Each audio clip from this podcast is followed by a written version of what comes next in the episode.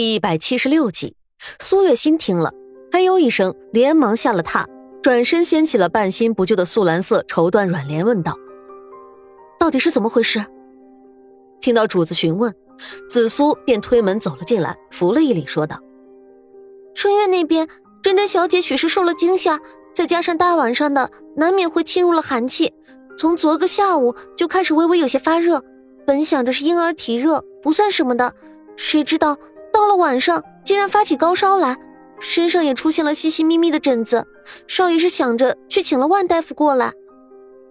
沈烈已经掀起了帘子走了出来，穿着一身秋香色的利蟒箭袖，手里握着剑，说道：“让长安好好守着，前几日才刚刚查了宵禁，他现在也不大好出门。”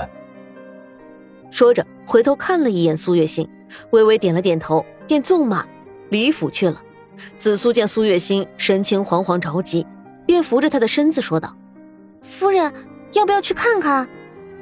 她点点头，想到沈炼出门，这家中长辈就剩下自己一个人，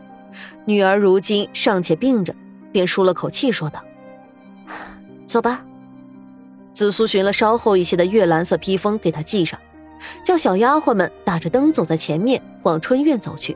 而另一边沈炼正快马加鞭地往城外赶去。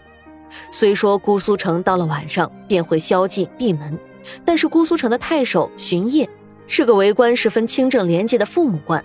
姑苏一带在他的治理下真正做到了路不拾遗夜不闭户的理想状态，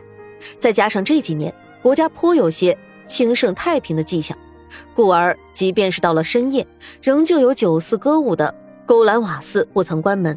靡靡的丝竹之声隐隐从风中传来，还带着妖娆女子的脂粉香气。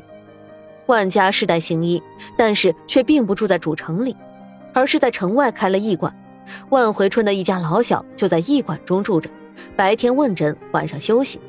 马骑到了城门下，便出示了出城的令牌，让士兵将城门打开。越是到了晚上，月光越发的清亮，只是城外往外五里的一片竹林向来长得郁郁葱葱，灌溉十分茂盛，因此浓密的枝桠遮掩住了月光。前方的路宛如野兽的深渊巨口一样，蝙蝠诡谲，漆黑起来。只是沈炼未曾多想，惦记着苏月心如今心慌着急，便没有缓速，就往竹林深处扎了进去。只是没多久，便忽然见到了远处亮起了3两处绿光，在漆黑的深夜里宛如悠悠鬼火一样，坐下的马嘶鸣一声，却无论如何不肯再向前，只是徘徊着想要掉头回去。如果不是沈炼死死地抓着缰绳，只怕这个时候马已经将他摔了下去。他心下一沉，明白过来这是遇见狼群了。此处只不过离城门几里的地方，平日白天也会有人来往的穿行，狼群素来不会喜欢人多的地方，这些狼到底是自己前来还是被人驱赶，至此就有一番推敲了。现在想不了这么多，沈炼只听见领头的狼朝着漆黑无比的深夜里长啸一声，之后众狼便此起彼伏地吼叫起来，坐下的马就变得更加骚动不安起来。瞧见对面狼群逼近，沈炼明白自己现在最好的选择就是赶快掉头回城，但是想到如今孙女真真仍旧在发着高烧，少不得要闯一闯这个狼群了。说着拔剑出鞘，驱使坐下的马快速地冲了过去。府中刘子诺见紫苏扶着苏月心走了过来，便上前迎了过去。苏月心见他眼底淤青，眼睛也红红的，知道他是心里自责没有照看好女儿，于是也不多说什么，两人一前一后的进了房间。沈长安待在女儿身边，一时间竟未曾发现母亲的到来。长安，苏月心一边说着一边走了过去，你父亲已经连夜出城去请万大夫了，你们夫妻两个也不必担心。小儿的时候发起高热，看着凶险，其实到了白日或许就能好转一二。刘子诺看见女儿受罪，心中十分酸楚，但是却也知道如果婆婆也陪着他们守在身边，这种事情本就有违孝道，于是朝着紫苏使了眼色。你先去休息吧，有夫君和媳妇在这守着，怎么好让你也夙夜不眠呢？苏月心叹了口气，知道如果孙女的高烧退不下来，自己怎么可能睡得好，但是一直在这里等着，只怕也会累出个好歹来，于是便歇在了春月的西跨院，让紫苏服侍着洗了手，换了衣服，又吩咐着丫鬟们给守夜的刘子诺和沈长安送茶食汤品来，又续上茶。待苏月心收拾完备之后，才瞧着圆月在心底默默祈祷，他们这样的人家已经足够圆满了，只希望上天能够怜惜自己这个新出生的孙女，让她一生平安无事。沈炼甩了剑尖上面的血珠子，只觉得身上累累落落的数多狼群的利爪留下的痕迹，只不过如今惦记着家中，反倒不觉得疼，只想着赶紧杀出去。狼群已经被杀散了，加上狼本就生性狡猾，瞧见自己根本就没有办法给面前这个男人相斗，于是都纷纷的开始往后退起来。见此，沈炼也不多纠缠，骑上马便往万家赶去。除了竹林月光再次倾泻出来照在肩头的时候，沈炼才开始发觉不对。他在空气中闻到了一股极其温润的血腥味道，这种味道他本以为是源于自己身上的，却不曾想远远比自己身上的味道浓重得多。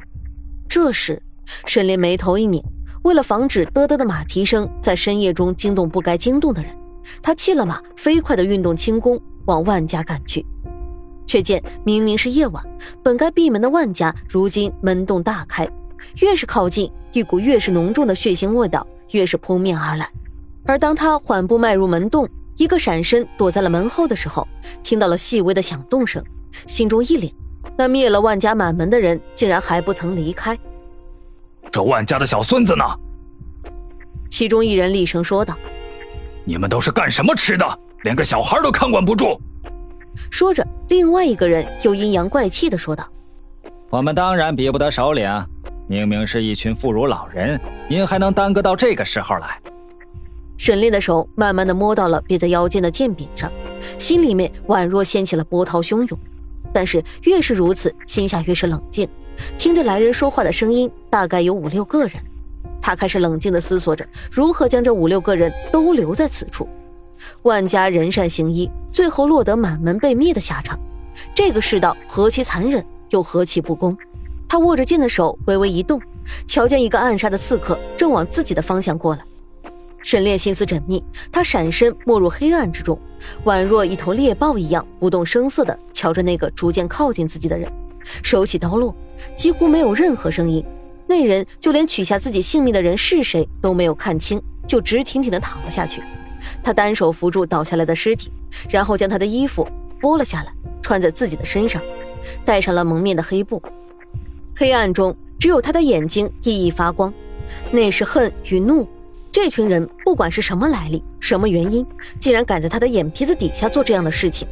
就要做好今天全都把命交代在这里的准备。领头的头领也知道这种事情要做的隐秘，就要速战速决。但是既然上面交代了万家应该一个不留的，那么那个小孩子势必要找到才行。